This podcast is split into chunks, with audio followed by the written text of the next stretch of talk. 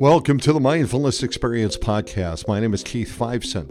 On this Microdose Wonderland interview, I spoke with Anna Yusim. She's a Manhattan psychiatrist, executive coach, author, speaker, filmmaker, and she works with Yale University School of Medicine to look at psychedelics and what divinity and the sacred have to do with them.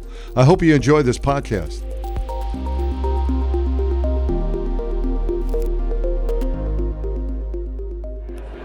Hey, hey, hey, it's Keith Fiveson, and I am at Wonderland at the Microdose event, and I'm here with Anna Yusim, who's part of the clinical faculty at Yale University.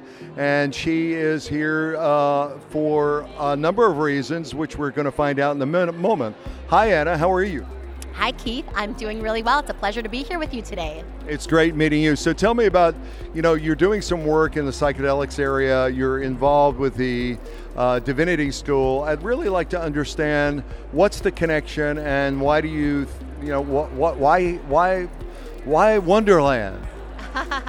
Absolutely, Keith. So Indeed, I'm a psychiatrist. I'm on the clinical faculty at Yale. I actually went to Yale Medical School and then worked as a psychiatrist and wrote my book, Fulfilled, um, which was came out in 2017. And it was when I gave my book talk at Yale, I was brought back on the clinical faculty and then asked, and uh, Yale and I decided that I would start this spirituality mental health center. So, so what, what is what does spirituality have to do with psychedelics? That's a great question. So Psychedelics are what I believe bridges the mind, body, and the spirit. They have been one of the first and most prominent advances in mental health care after antidepressants. They work through a completely different mechanism, and we have not had anything of a different mechanism for quite some time now. So the fact that ketamine has come working through the NMDA receptor and through glutamate, and now we have psilocybin and we have MDMA that is coming down the pipeline, this is all so exciting as to what it offers for mental health treatment. But you asked about spirituality specifically, and what these what people who use psychedelics often experience in helping to ameliorate their symptoms of mental illness is not just amelioration of symptoms, it's a broadening of their whole perspective and worldview. Oftentimes, the use, not always, but oftentimes, the use of these substances and these medicines entails connection with the ineffable, being able to connect to something greater than oneself, to connect to your divine spark, to your higher self, to your spirituality, and gain, first of all, some distance from that which pains you, from your own pain and suffering. And second, gain a perspective about your life that you're able to take with you and able to anchor into at times of pain. And this is very much the case with many of the people who I have worked with who've used ketamine for PTSD, for anxiety, for depression, and also certainly um, the data right now with psilocybin is very, very exciting. So, the co leader of my center, Christopher Pittenger, who is one of the psychedelics researchers at Yale. He's an MD PhD. He did his neuroscience PhD with Nobel Prize winner Eric Kandel at Columbia he did um, a study recently, which he talked about here at this conference, where he was um, exposing individuals with OCD, obsessive compulsive disorder, many of whom had very treatment refractory disease, meaning they've tried so many things, nothing had worked. And he exposed them to some psilocybin, and two of five people had an almost complete remission of symptoms. Now, can you imagine? This is someone with intractable disease, very severe disease that affects the course of their life having something that comes into their life that out of the blue takes away their symptoms, not just for a day or two or three, though that would have been amazing relief in and of itself, but for 12 weeks, the 12 weeks of the study, the symptoms did not come back. That's amazing. That's absolutely amazing. And one of the things from the ineffable side of things, when we start taking a look at the uh, sort of the hierarchy, if you will, you know, transcendence, uh, self-actualization, transcendence seem to be to be seem to me to be the things that we're all sort of at our heart in our heart of hearts really looking for. And I'm wondering, from your view, where are we missing the mark that, you know, perhaps from a societal viewpoint, you know, people would need to go ahead and turn to psychedelics as a way to go ahead and feel normal. Mm-hmm. Yeah, yeah. And I think you're um, absolutely right in the sense that we as human beings are looking for transcendence. I think transcendence and connection, right? And sometimes connection through transcendence, connection to God, to a higher power, to something greater than ourselves, to sometimes the deepest part of ourselves. And by no means are psychedelics the only way to get there. But for some people, psychedelics are the most direct way. Other ways of getting there meditation, breath work, going to church, religious ritual, deep contemplative practice, journaling, all those things can connect you with the deepest part of yourself. But to have that level of transcendence, you know, there's many different ways of connecting to the mystical and having mystical experiences. But for many people, psychedelics are the thing that opens up a pathway within themselves that enables them to step into something that it's difficult to access through these other means. So it is, a, is it somewhat about uh, you know unhooking the default mode network and then really allowing the individual to kind of reboot, reset, reframe their experience and unhook from old stories, old patterns, and maybe connect in with something that might be new. And uh, you know, it's sort of like going from analog to you know Wi-Fi or digital, and really having a high definition experience.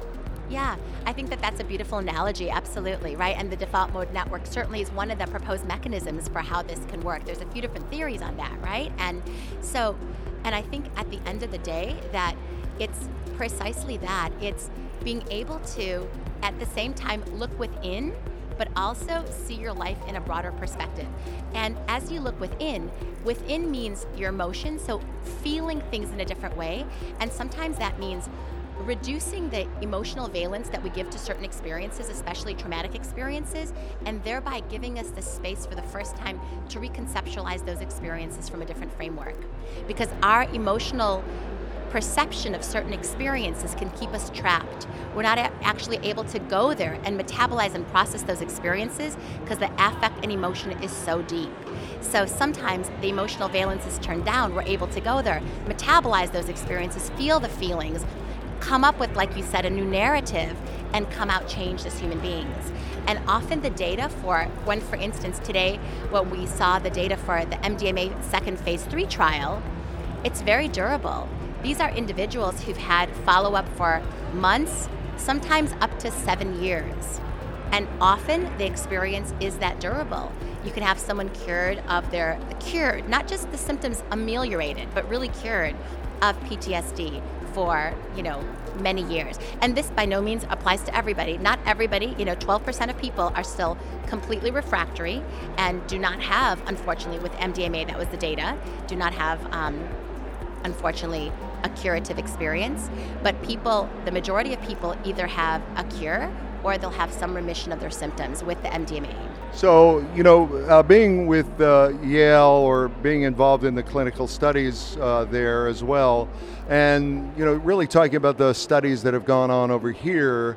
You know, I, I'm a I'm a guy. I'm you know 67 this year. I've lived through the 60s. I've seen the Timothy Leary uh, debacle, and I've also heard pretty recently about some incidences. You know, there was an article in the Wall Street Journal about unsupervised ketamine treatments.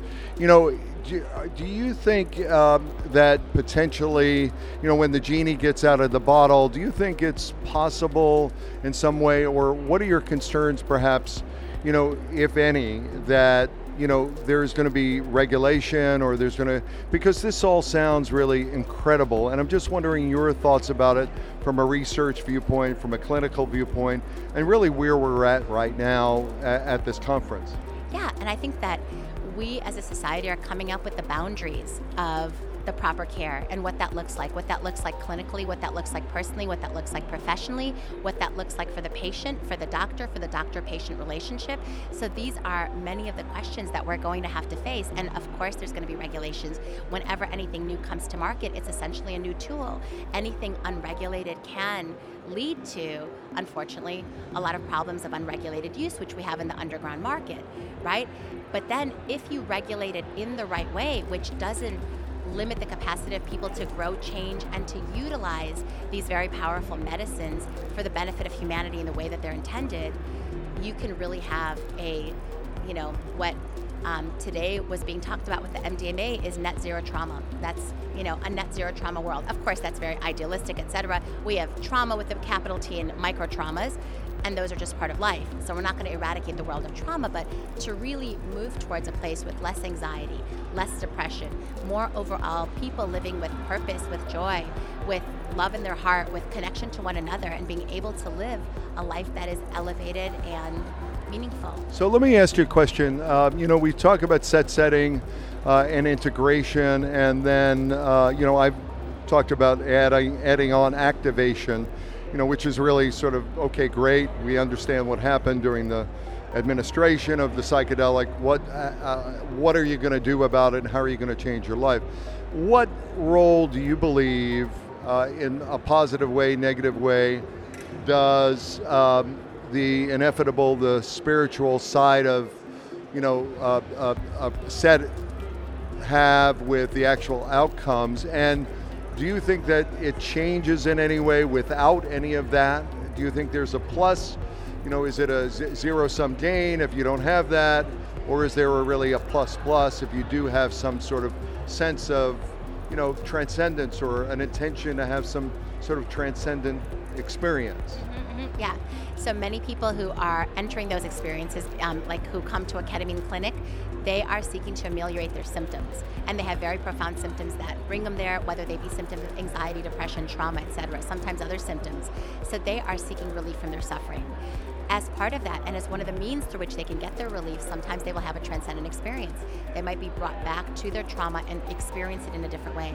They might be opened up to something they had an experience, connect with a spirit guide, with their perception of a higher power, with a past loved one. I've certainly had patients experience all of those sorts of things those things open them. They certainly ameliorate their symptoms, but they ameliorate their symptoms not just in a biochemical way, but by shifting their worldview somewhat. And that's really why I feel like these medications are amazing, in that not only do they help to cure people and bring people into some form of remission from their symptoms, but they also open people up to something greater, to a connection to some to the ineffable, to something greater than themselves, which can change their life profoundly. That's beautiful. Thank you for being a part of the Mindfulness Experience podcast, the Microdose Wonderland interviews. There's more coming up, so stay tuned. Make sure to scroll through all of our podcasts on technology, mindfulness, and psychedelics, and much, much more. Connect with me on social media platforms. Visit my website at workmindfulness.com. This is Keith Fiveson. Thank you again. See you on the next show. Take care.